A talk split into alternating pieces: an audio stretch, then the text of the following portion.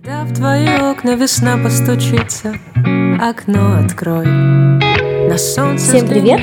С вами подкаст про отношения. Меня зовут Кима. Всем привет! Меня зовут Жансая. И в этом подкасте мы с Кимой ищем ключ к счастливым отношениям. Сегодня у нас очередной эпизод интервью с гостями на тему «Замужем за иностранцем». Почему мы решили поднять такую, казалось бы, банальную, избитую тему?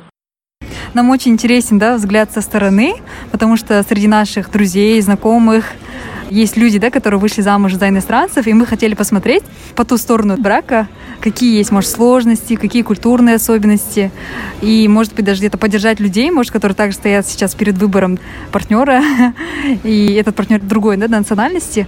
Поэтому мы решили взять интервью у разных блогеров, которые замуж за иностранцем, а также близких подруг Кимы, которые также замужем за иностранцами. Да, я думаю, что, как отметила Мируэр Талонца, возможно, в современном мире вопрос разности национальности это уже вообще не должен даже обсуждаться, да, потому что мы все граждане мира, но тем не менее во многих регионах Казахстана, я думаю, этот вопрос стоит остро, и для некоторых людей это все еще неприемлемо. Брак с человеком другой национальности, поэтому, как сказала Жансая, мы хотим послушать разные мнения и все вместе убедиться, что вне зависимости от разности национальности мы все люди, и люди делятся только на хороших, ну даже плохих, наверное, тоже не бывает. Да, да, да. Мне кажется, куда важнее, да, не национальность человека, не какие-то культурные особенности, а важен какой, да, сам человек. Поэтому важно выбрать верного спутника, а уже национальность, я думаю, это уже как такое второе, да, на что следует обращать внимание. Поэтому было очень интересно послушать истории наших друзей и популярных блогеров. Спасибо огромное за уделенное время. Наша первая гостья – это Мируэрт Алонсо, известная также под ником в инстаграме Роми Боржоми. Мируэрт – это писательница. Также она создатель подкаста «Правила М», который вы тоже можете послушать на всех популярных платформах.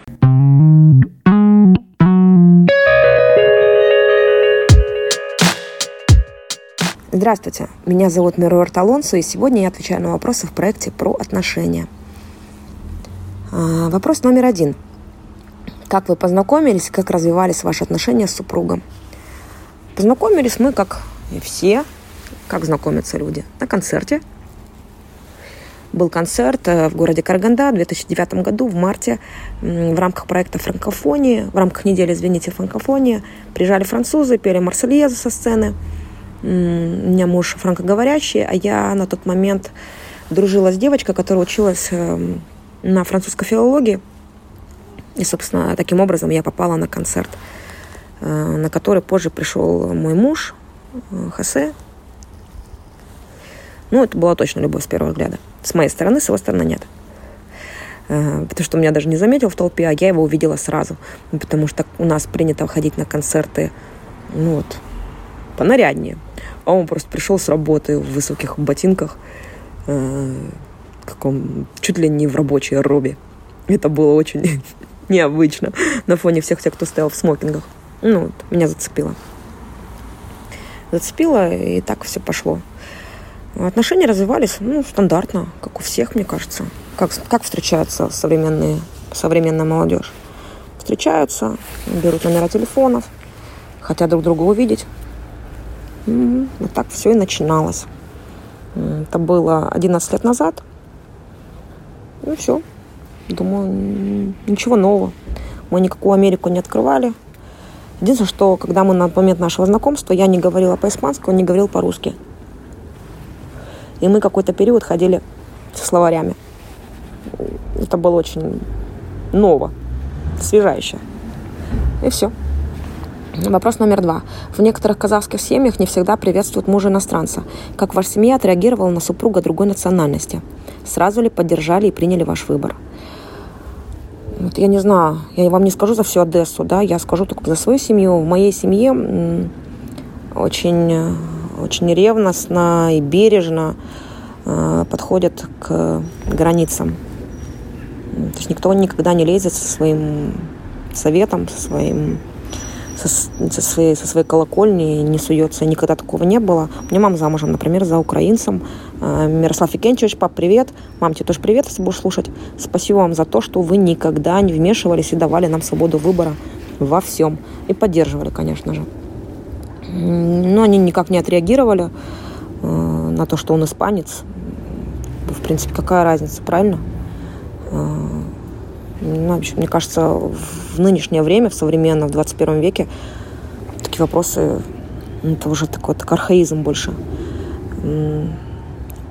Плохие люди и плохие какие-то браки могут заключаться и между гражданин, гражданами одной страны. Так что, как бы, не знаю. Нет, мне никто ничего не говорил. Меня тут же поддержали, приняли ваш выбор. Конечно, приняли мой выбор. Ну, конечно, меня было 22 года. Вообще даже вопроса не стоял о том, чтобы спрашивать у меня там, Мик, с кем ты встречаешься, а почему и зачем, и какие у тебя планы там на будущее. Нет, не было такого. Все все приняли, все друг друга приняли и задружились. Вопрос номер три. Какие культурные различия вы замечаете в бытовой жизни с супругом? Ну, обычно нет, нет таких, нет таких.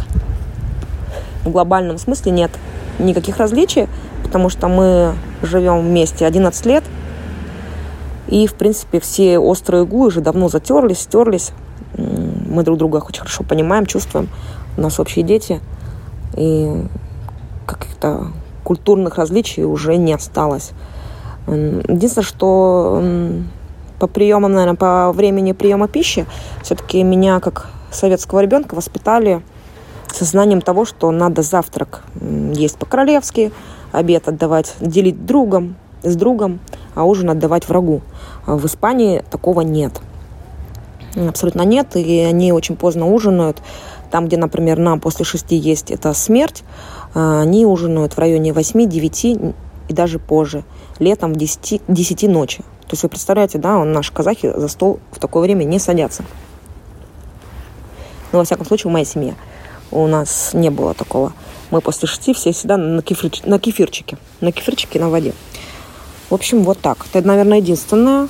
Ну, тут и тоже нет проблем, потому что если человеку хочется ужинать в 10, он себе спокойно ужинает в 10 а я до 6.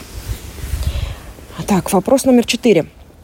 Какие, на ваш взгляд, есть особенности в браке с иностранцем? Культурные различия, языковой барьер и так далее. Особенности. Да нет, наверное, никаких. Если люди друг друга понимают, э, им нравится друг с другом, то вообще вообще никакая нет помехи. С языковым барьером у нас тоже нет проблем, потому что мы как-то изначально договорились о том, что в нашей семье не будет какого-то предпочтения одному языку. То есть если я учу испанский, то Хосе в ответ учит русский. Эм, чтобы не было, что какой-то язык доминант, потому что там он лучше, хуже, легче и тому подобное. Собственно, муж у меня русскоговорящий, я испаноговорящая. И здесь вот и волки сыты, овцы целые, все нормально. Особенности в браке, не знаю, честно не знаю. У нас вообще все нормально, как обычно. То есть, если, мне кажется, мы настолько ассимилировались э, друг с другом, то, то непонятно, какая у нас больше испаноговорящая семья или русскоговорящая. У нас все, все, все смешалось в доме Облонских. И все нормально. Вопрос номер пять. Что для вас кажется самым сложным в интернациональном браке? Слушайте, ребят, ну тут вопросы все таки с каким-то таким подвохом. А, складывается такое впечатление, что человек, задающий вопросы, думает, что должно быть сложно в браке с иностранцем. Но вообще, мне кажется, с любым человеком, неважно, иностранец он, либо твоей крови, да, казах, э, русский, болгарин, немец, неважно, вообще неважно, кто он, должно быть в отношениях легко. Не должно быть сложности. Понимаете, я вот, например, не понимаю, когда говорят, что над отношениями надо работать прям тяжело, трудно, каждый день строить там по кирпичикам. Мне кажется, если над этим надо работать каждый день, это значит изначально фундамент было заложено что-то неправильно, где-то что-то пошло не так. Потому что, мой взгляд, в отношениях должна быть легкость. То есть это вы построили, ну, вот представьте, вы построили, я не знаю, э, дом крепкий, у него в основании цемент. Э, сверху все хорошо. А вы его вот лепите, лепите снаружи, что-то лепите, опять там тут подмазали, здесь щелку замазали. Значит, изначально что-то было не так. Понимаете, если у вас трубы текут, крыша обваливается. Наверное, что-то изначально было построено не так. То есть сложности, не знаю, я не знаю про сложности в интернациональном браке. Ну, не что, наверное, паспортный какой-то визовый режим. Что ему, что мне каждый раз надо делать э, визы, потому что я осталась при своем гражданстве, он при своем. Живем мы в третьей стране. И единственное, что сложность, это документация, бюрократия и прочее. А в отношениях именно э, в живых, внутрисемейных нет, нет никаких проблем. Вопрос шестой. Как преодолеть культурные барьеры? Ну, наверное, не воздвигать сначала эти барьеры. Зачем они нужны? Опять-таки, да, вы видите во всем сложность. Вы смотрите, слышите? Самолет летит. Очень, очень редко в Лондоне в последнее время летают самолеты, вы сами понимаете. Я каждый раз радуюсь, услышав, что вот все-таки есть небо, открывается. Возможно, все будет хорошо. Так вот, вернемся. Преодолеть культурные барьеры. Не надо их выстраивать, наверное, изначально, чтобы потом через них не перепрыгивать. Не надо, все должно быть проще. А, так, вопрос номер семь. В чем ключ к счастливым отношениям?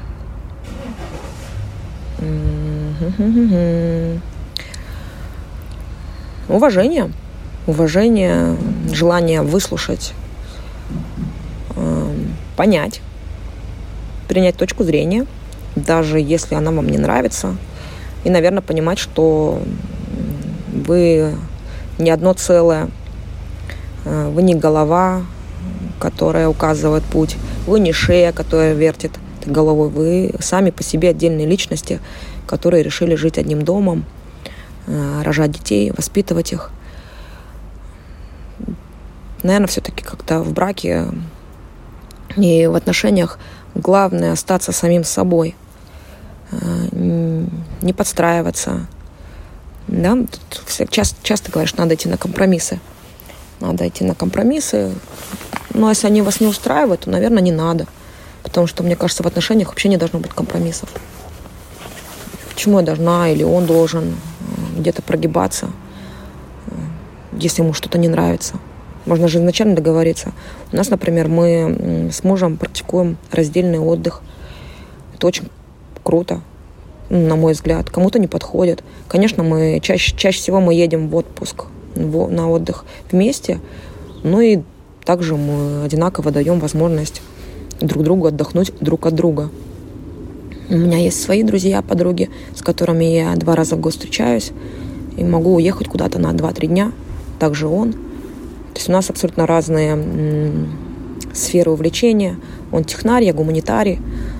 Э, он любит серф, он любит плавать. Я люблю небо, летаю на проплане. То есть они вообще никак не пересекаются, наши увлечения. И это очень здорово, потому что нам всегда есть о чем поговорить и рассказать о чем-то новом.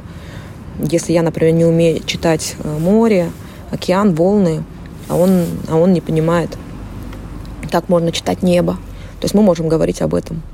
Вообще часами что-то показывать, э, учить друг друга, учиться у друг друга. Он любит готовить, я нет. Эм, то есть это тоже опять классно, да, что э, он меня никогда не ломал, не заставлял там стоять у плиты до посинения. Хотя, например, у меня в семье мама, мама пыталась научить меня готовить борщ, э, бешпармак, как всегда. Ей казалось, что женщина, которая не умеет готовить, она не готова к браку. А папа мой, Мирослав, Мирослав Викентьевич, он всегда говорил, что нет, пока я дома, готовить буду я. Выйдешь замуж, непонятно там, за кого ты выйдешь замуж, что успеешь в своей жизни стоять в плиты. Ну, мама тоже не вмешивалась. Такая, окей, хорошо нормально. Так же и тут. Тут мне, вот я вышла замуж, и, собственно, у меня появился мужчина, который, вот, как мой отец, любит готовить. И опять-таки, да, и такие нормальные, здоровые отношения. Никто ни у кого ничего не требует. Э, все нормально, все по желанию. Ну что еще? Ключ к счастливым отношениям? Не знаю, не знаю. Быть в радость друг другу, наверное. пока есть вот это вот это не мурашки, это не, не о мурашках. Мурашки проходят, уходят. снова возвращаются. Бабочки в животе иногда бывают от тяжести, а не только там от трепета. Наверное,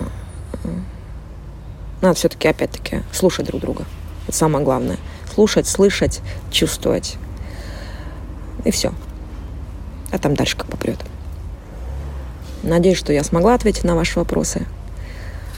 И всего вам хорошего. Любите, будьте, будьте здоровы.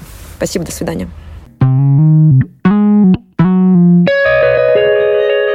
Наша очередная гостья – это Гульжан. А, она доктор наук в сфере химии и биотехнологии. Окончила университет э, в Италии и сейчас а, проживает там. Давайте слушать.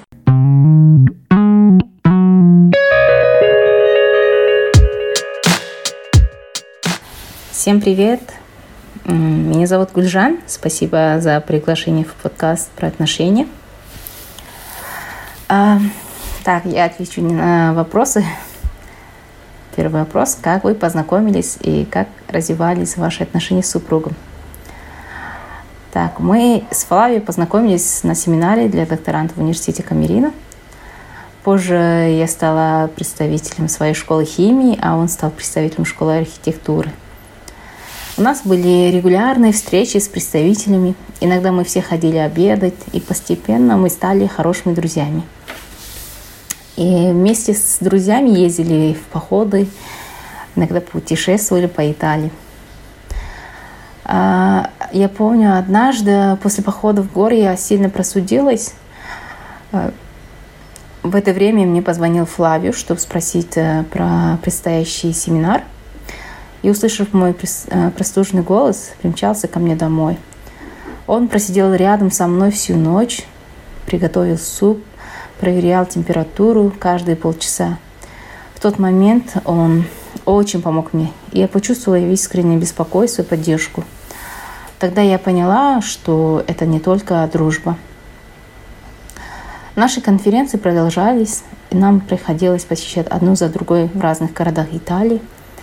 На тот период большинство представителей не могли участвовать в конференциях. Получалось так, что в них участвовали только я и Флавио. У нас были возможности открыть для себя разные и интересные города, интересных людей.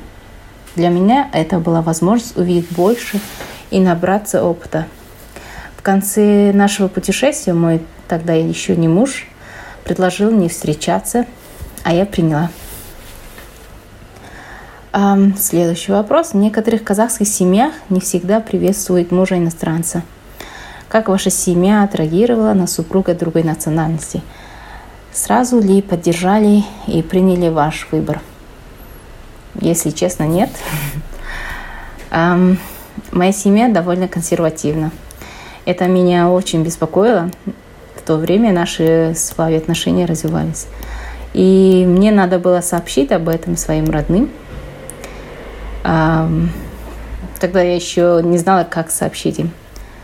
И в тот период женился мой младший брат – на юге младший брат или сестра обычно ждут брака своих старших братьев и сестер. Это своего рода уважение. Учитывая обстоятельства, он спросил у меня разрешение на его брак. Я разрешила. Ведь это здорово, когда влюбленные обретают друг друга. И после его женитьбы родители начали еще больше беспокоиться о моем будущем – Помню, когда я впервые рассказала, рассказала маме о Флавию, она была очень обеспокоена и сказала «Бай, житар не айтада». И я знаю, что у нас люди сильно зависимы от чужого мнения к женщинам, а к женщинам вообще слишком завышенные требования. Девушка должна окончить университет с красным дипломом, построить карьеру и выйти удачно замуж и быть идеальной женой и килинкой. Все эти установки плотно засели в голову девушек, да и не только у девушек. О любви, о чувствах даже и мысли нет у многих. Я не, отрица, не отрицаю, что эти установки тоже были в моей голове, но до того момента, как я влюбилась в Флавию. Наверное, раньше искренне не любила и не слушала свое сердце. После долгих аргументов мама поняла, что мои чувства к Флаве искренние, и какое бы чужое мнение не, останови, не, не остановит мой выбор. И тогда еще, помню, пара моих тетек были против наших отношений. К счастью, меня поддержал дядя, папа и мои братья. Через два года я сообщила им, что Флавио и его родители приедут в Казахстан. Потом позже мои родители решили провести помолвку и познакомить их с нашими родными. Затем в августе прошлого года мы организовали кузату, помолвку среди моих ближайших родственников и друзей. А какие культурные различия вы замечаете в бытовой жизни супруга? Если честно, не так много. Мне очень нравятся разные культуры, и в частности итальянская культура. Э, Флави тоже увлечен нашей культурой, что помогает нам обоим понять многие особенности традиций. По моему мнению, наша культура очень похожа на итальянскую культуру. Скорее всего, разница между э, двумя культурами заключается в помолвке – козату и худалок – мы еще умудрились как-то сократить некоторые элементы этих церемоний. Я объяснила все подробности нашей традиции, но он не ожидал, что это будет похоже на свадьбу. Он был очень впечатлен процессами. Лично я обнаружила, что итальянская культура довольно простая и удобна для женщин, потому что мужчины всегда участвуют в домашнем хозяйстве и в равной степени разделяют ответственности – в доме нет такого понятия, что жена должна готовить, гладить или мыть посуду и так далее. Также говорят мужчины итальянцы очень эмоциональные, но не Флавио. Он очень сдержан, заботлив и очень внимательный во всех делах. Эти качества мне очень помогают в повседневной жизни. И в целом мы оба очень сбалансированы с культурным разнообразием. А какие, на ваш взгляд, есть особенности в браке с иностранцем? Между нами есть некоторые преграды, но все они преодолимы. Действительно, язык может быть одним из препятствий. Мы оба находимся в процессе преодоления. Он до сих пор не говорит по-казахски, а я плохо говорю по-итальянски. Я могу хорошо общаться с его родственниками, но и его словарного запаса пока хватает только на приветствие на казахском языке. Кроме того, иногда наши шутки не работают. Он очень принимает это серьезно, поэтому это у нас э, некоторые время для преодоления нашей переграды. Так, а что для вас кажется самым сложным в интернациональном браке? М-м- насколько я знаю, я не испытывала трудности. А, мы, наверное, все еще в эйфории. Мы вместе больше три года. И у нас есть э, единое мнение о жизненных, жизненных трудностях. Мы говорим, все проходят, важно понимание и поддержка друг друга в трудностях. Возможно, это произойдет, когда у нас будет ребенок. Обычно пары растут вместе со своими детьми. Тем не менее, мы не знаем, как мы изменимся в этой части жизни. И следующий вопрос. Как преодолеть культурные барьеры? А, я считаю, что принятие новой культуры помогает преодолевать препятствия. Тем не менее, мы оба находимся в процессе принятия. Поэтому, на мой взгляд, идеальной культуры не существует. Я не всегда поддерживаю все казахские традиции. Определенно, некоторые из них нуждаются в модернизации – а он такого мнения об итальянских традициях. Мы стараемся умеренно балансировать в этом термине, говоря, что берем лучшие из обеих культур и оставляем худшие. А в чем ключ к счастливым отношениям? А, принимайте человека таким, какой он и есть. Это, наверное, банально, но э, это реальность. И не пытайтесь его изменить. Будьте честны и открыты, насколько хорошо вы выражаете свое мнение и чувства. Любимый человек будет это чувствовать и понимать. Я думаю, что лучше быть не предубежденным, уважать другой культуры, если вы хотите, что уважали вашу культуру. И наслаждайтесь каждым моментом жизни с любимым человеком. И в конце концов, хочу сказать, сказать, что не жалеете о прожитых годах, не слушайте чужие мнения, не идите на поводу общества, будьте верны своим желаниям, следуйте, следуйте за мечтой, верьте в себя и, конечно, слушайте свое сердце. Спасибо. Познакомились мы в Казахстане. С вами говорит Бота. Инстаграм, ник у нее Бота, нижний подчеркивание, Оксфорд.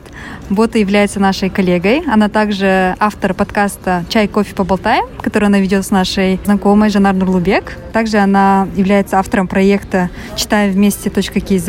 Также она проводит прямые эфиры о поиске работы за рубежом.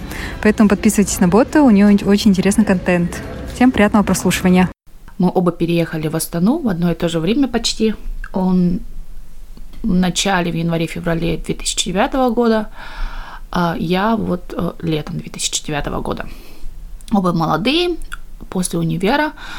Он приехал работать, стажироваться на проекте Европейского Союза, учил до этого 9 месяцев в России русский язык и хотел э, побыть какое-то время в Казахстане, попрактиковать русский язык. Также у него была магистрская работа о Казахстане, поэтому ему было интересно побыть в стране какое-то время. Я же, в свою очередь, переехала из Усть-Каменогорска, закончила бакалавриат журналистики, работала по специальности с первого курса и приехала в Астану в ожидании построить хорошую карьеру и реализовать себя. Это в Астане такой маленький круг активистов, и Facebook в то время начал вообще быть достаточно популярным, и те, кто был активным, их было видно. Я была активной, Бен был активным человеком, он достаточно был интересным. Тоже то, что он иностранец, говорит на русском языке, ну, не, необычный экспат. В моем случае я была журналистом, у меня было много мнения на, на все вопросы, и тоже а, меня было слышно и видно – я помню, что в 2010-2011 я начала изучать английский язык, и как раз Бен, он открыл школу с казахстанскими партнерами, школу английского языка, и э, мы пользовались услугами его преподавателей, и я непосредственно приходила на дискашн-клабы, которые э, Бен вел. Ну, он был в администрации, больше-меньше преподавал, но э, вот так вот мы сталкивались, но не было никакого такого обычного контакта, даже даже не разговаривали, да. Непосредственно официальная встреча произошла, я не помню, наверное, где-то в 2012 году на одной из Fridays. Мы обменялись визитками, переписывались немного в Фейсбуке, но это больше всегда был такой профессиональный тон.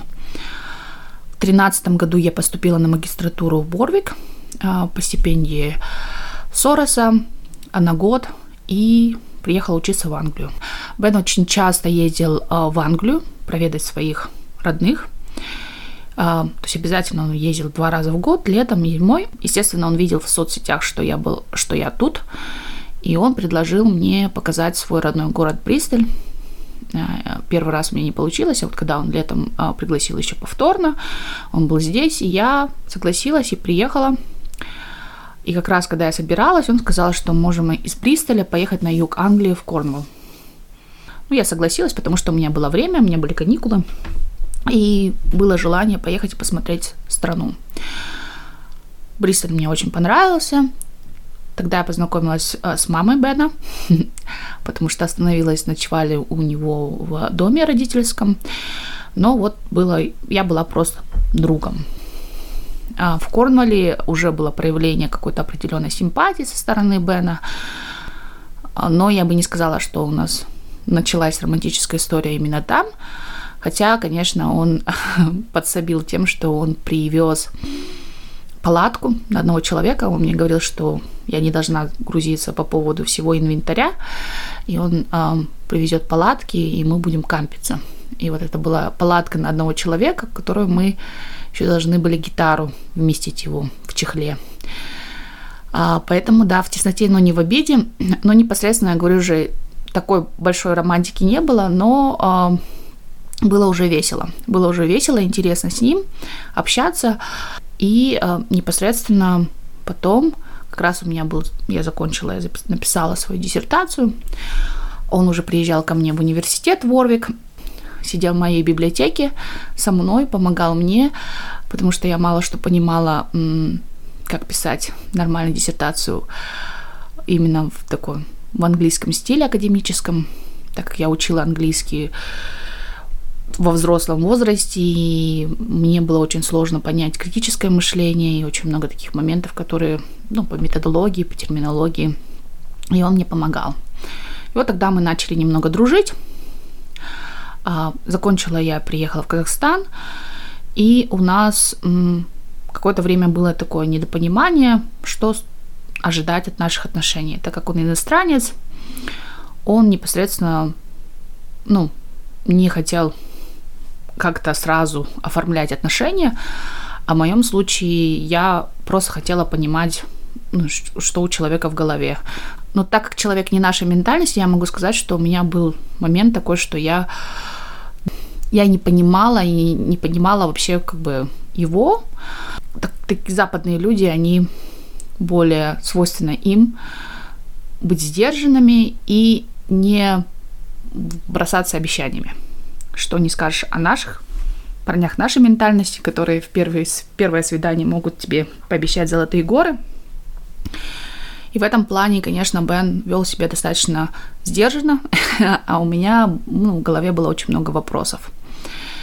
И тогда мы, в принципе, мы поняли, что ну, пока у нас не получается, и немножко разошлись, но где-то через почти год когда мы обратно вернулись такой, давай побудем обратно друзьями, э, я уже увидела, что такой есть интерес, и уже мы перешли на такой откровенный разговор, что делать, что мы будем, ну, то есть мы поговорили уже как взрослые люди, и стало понимание, что есть взаимный интерес, что мы можем что-то делать вместе, и Тогда уже началось такое как бы очень серьезное отношение а, к вещам и к нашим отношениям. Как я уже сказала, с мамой Бена я была знакома как друг. Поэтому, когда мы начали уже серьезно встречаться и поняли, что давай попробуем, а, Бен пригласил меня справить Рождество своей семьей. А, и он им не сказал, что я девушка. Он просто сказал, что вот приедет Бота, и мама, помня меня с того момента, ну, она восприняла, что как бы я буду... Приедет, Бен приедет со, своим, со своей подругой, но не девушкой. И там где-то буквально с 2-3 дня до приезда, а, когда они разговаривали, и сестра Бена поняла, что кажется, я не просто подруга, а девушка. И для них это было немножко шоком, но это как раз-таки говорит о том, что Бен вообще не отчитывался и никогда не, не было таких прямых вопросов со стороны родителей, ну, непосредственно, когда ты женишься или кто твоя девушка, то есть а, в этом плане они очень тактичные, родители Бена, и в целом в Англии чаще всего, то есть никто никому ничего не указывает, и кого, какого бы человека Бен не привел бы в семью, они бы приняли. В западной ментальности Мало кто бросается обещаниями. Есть такое очень хорошее понятие commitment, когда человек понимает, что всю ответственность а решение и полностью понимает, что это все зависит от него. Никто не влезает, все дают время человеку, чтобы он принял решение там, по поводу работы, переезда, отношений. И как бы, у каждого человека есть определенное время, он может долго к этому прийти, но если он придет к этому решению, что быть с этим человеком, переехать в такую страну или же быть по профессии тем-то, то это значит, как бы он действительно продумал. Никто не спешит. И друг друга тоже не тормошат, не пытаются да, решить за него этот вопрос. И поэтому, ну, я очень часто сталкиваюсь и слышу, что многие спрашивают о том, как на Западе, да, принимают вас, а, чаще всего никаких нету проблем. Но семьи, у семей нет предпочтений по этому поводу. Моя семья точно так же, но это просто наши отношения внутри семьи. А, мой отец достаточно традиционный казах, но у него было всегда такое отношение, что до 18 лет вы делаете все, что я вам скажу, там мы, нам было не разрешено, нам не разрешалось стричь волосы, нам не разрешалось очень много гулять, какие-то другие вопросы. Но после 18 лет мы были самостоятельными личностями, и это включало все. То есть мы как бы не только самостоятельно в плане решения, но и в финансовом плане. То есть мои родители, в принципе, не могли финансово нам помогать, поэтому э, в данном случае и не было никакой зависимости у меня. Кто-то что-то дает, и я должна, обязана слушаться их советов. То есть таких у нас отношений не было, и, можно сказать, с 18 лет у нас были очень взрослые отношения между родителями.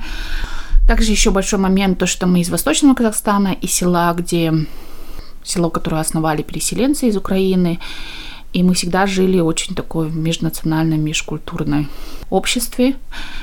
Я выросла в такой атмосфере, что мы исправляли и Айд, и Пасху совместно.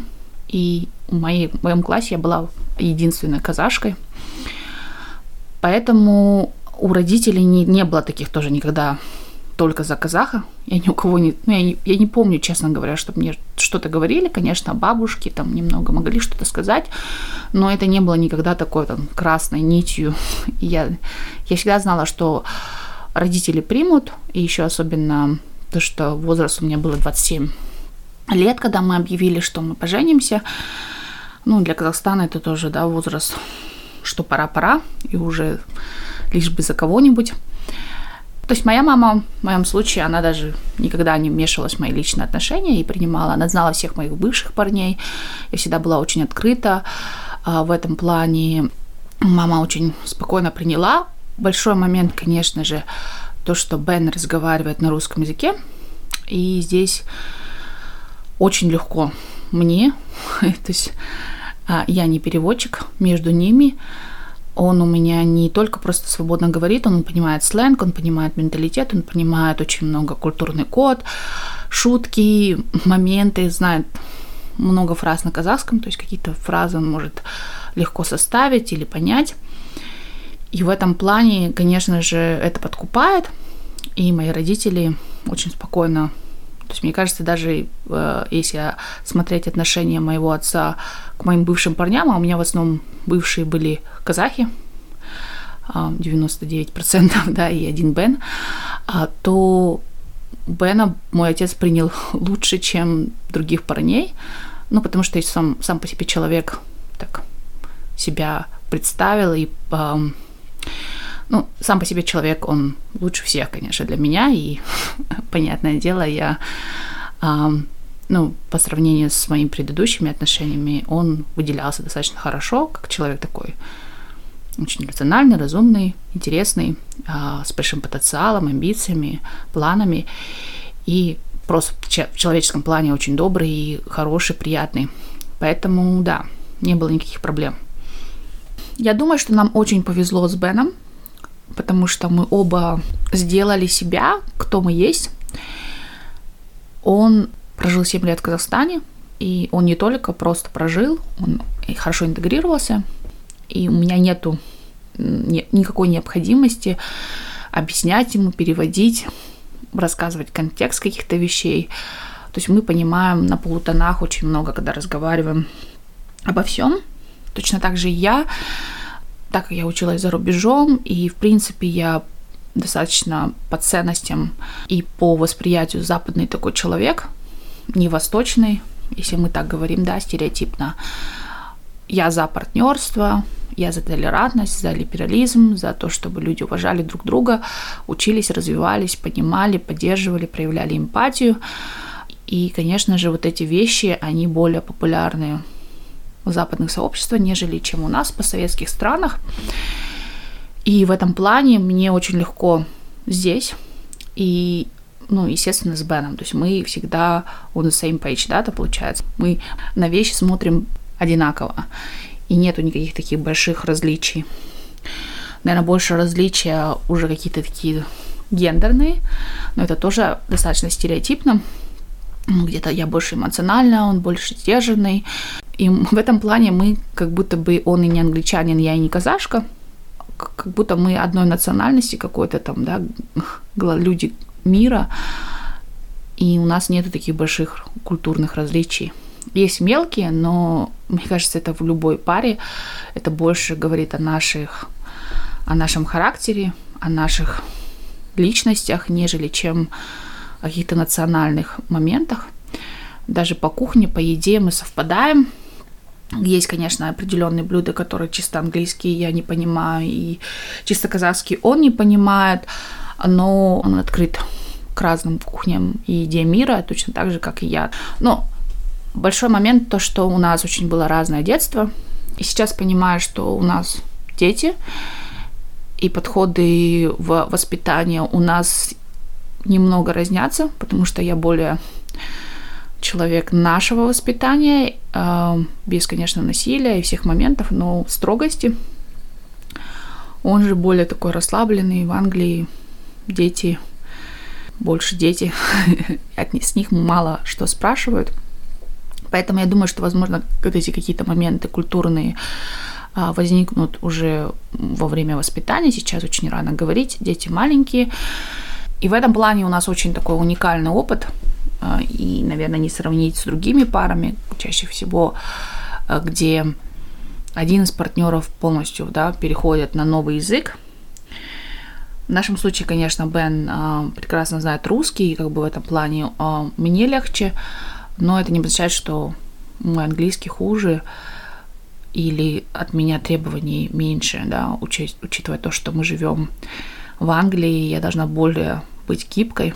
То есть он гибкий в том плане, что он поддерживает русский язык, живя в Англии, а моя гибкость в том, что я подстраиваюсь под эту английскую действительность, да, и это очень во многих вещах проявляется. Сложности в нашем конкретном случае нет, потому что мы оба открытые к изменениям, нам интересно, нам нравится новый опыт. Но я могу сказать, конечно же, здесь требуется очень много-много гибкости. Ну, здесь, здесь нужно морально подготовиться и понимать, что жизнь не будет прежней, иметь азарт и интерес к новым опытам. Ну а в целом, непосредственно как строить отношения с человеком, который не вашей национальности – я бы сказала, что, честно говоря, я не вижу большой разницы между общим отношениями с э, тем же казахом, русским и другой национальности, те же руки-ноги. Надо разговаривать, надо понимать. У нас очень большой процент разводов. Иностранцы – это не решение, иностранцы тоже бывают разные, это люди с характером. То, что просто здесь очень популяризированный такой образ иностранного мужа, то, что он и смотрит за детьми, и убирает дома, и помогает, и он такой прекрасный. Но вы должны тоже понимать, что и к вам будут такие же требования в плане того, что вы не будете просто там домохозяйкой, если вы ожид... ну, ожидаете такую жизнь. А чаще всего иностранец хочет партнера рядом с собой, с кем он будет разделять все вопросы и всю ответственность за решение. Просто вот сложить ножки и ручки и говорить, что ты сильный мужчина, сделай все за меня. Возможно, есть какие-то отношения, которые примерно так выглядят. Но мне кажется, есть люди в разных странах, которые предпочитают такие отношения, это нормально. А, но если вы ожидаете, что ваш муж будет полноценно заниматься семьей и много чего делать и вкладывать, то и вас он будет рассматривать такого человека, который будет также вкладывать в семью, как и он, не обязательно финансово, но это может проявляться в разной мере. Поэтому нужно понимать, что вы конкретно хотите, какие отношения вы хотите, и когда вы строите отношения с человеком, без разницы какой национальности, понимание, что этот партнер – это не товар, не надо его рассматривать с точки зрения вес, возраст, национальность, э, деньги или что-то еще. Это человек, с которым вы собираетесь прожить достаточно близко долгое время. Поэтому смотрите более глубже, смотрите на человека, не смотрите на характеристики. Тогда, я уверена, у вас все получится. В первую очередь уважение и отсутствие желания переделать другого человека. Поэтому, когда встречаются две независимые личности, свободные, которым интересно друг с другом, и у которых нет ожиданий, что этот человек будет делать то, что он не делает сейчас, в данный момент, то, а, то да, у этих отношений, мне кажется, есть большой потенциал. Также я считаю, что очень недооценен момент, и люди не готовы к отношениям, потому что они не понимают, что они хотят и кто они есть. То есть у нас есть лист требований к партнеру, но у нас нет понимания, что партнер точно так же смотрит на тебя, и если что-то ты требуешь от него, ты должна быть добра или будь добр, быть таким человеком, который ты хочешь, чтобы был рядом с тобой. То есть, например, простой пример в наших отношениях. Я всегда знала, что для меня очень важна свобода. Мне нужно, чтобы никто меня не контролировал. Но я знаю, что я также буду давать человеку свободу и никогда не буду спрашивать, где ты был, что ты делал, с кем ты общался. То есть это такой достаточно важный момент, потому что если ты хочешь этого, ты должен быть добр а, это предоставить. Точно так же мне важно, чтобы мой партнер развивался, но я тоже бы развиваюсь. И здесь очень такая двухсторонняя работа в этих вещах. И еще момент – это коммуникации. Надо много разговаривать. Иногда сложно. В моем случае я, конечно, говорю о том, что он мужчина. Ну, здесь, мне кажется, зависит тоже от личности. Мой мужчина, он не сильно любит разговаривать о проблемах, ну и в целом обо всем. Но нужно донести до него, что разговаривать важно. Нужно проговаривать вещи, ожидания, мысли, планы, переживания, эмоциональное состояние. И если для этого, для, для вас это важно, конечно, для некоторых людей это не важно проговаривать, если вы встретили такого человека и вам обоим комфортно не говорить, прекрасно. Мне кажется, в, Ан- в Англии очень многие семьи живут по таким установкам и очень хорошо живут. А, но все равно коммуникации даже в таких семьях, где люди не говорят о эмоциях, а в целом разговаривать очень важно в отношениях. Если вы разговариваете, если вам интересно друг с другом, не в первый год, не во второй, а в целом. Это такой тоже ключик, секретик, мне кажется, хороших отношений, который показывает, что вы друг другу интересны. Как только вы перестаете разговаривать со своим человеком, это большой момент показывает о том, что ну, какой-то есть кризис. Это не означает, что вам надо разбегаться сразу, но надо придумать поводы для разговоров, и стараться практиковать. Это тоже работа. Спасибо большое нашим героиням за противоположные, но очень интересные взгляды. Мне было интересно послушать, еще раз убедиться, что любовь не имеет национальности. Да, спасибо большое за искренность нашим гостям. И этот подкаст, этот эпизод никак не пропаганда, да, выходить замуж за иностранца, просто мы хотели поделиться мнениями по поводу да, этой тематики, поэтому, надеюсь, вам также понравилось, как нам с Кимой. Если вы хотите написать отзыв или какое-нибудь предложение нам, то вы можете это сделать на нашей страничке в Инстаграм про нижнее подчеркивание отношения, нижнее подчеркивание подкаст. Да, ждем ваших отзывов. Всем до новых встреч. Пока-пока. Пока-пока.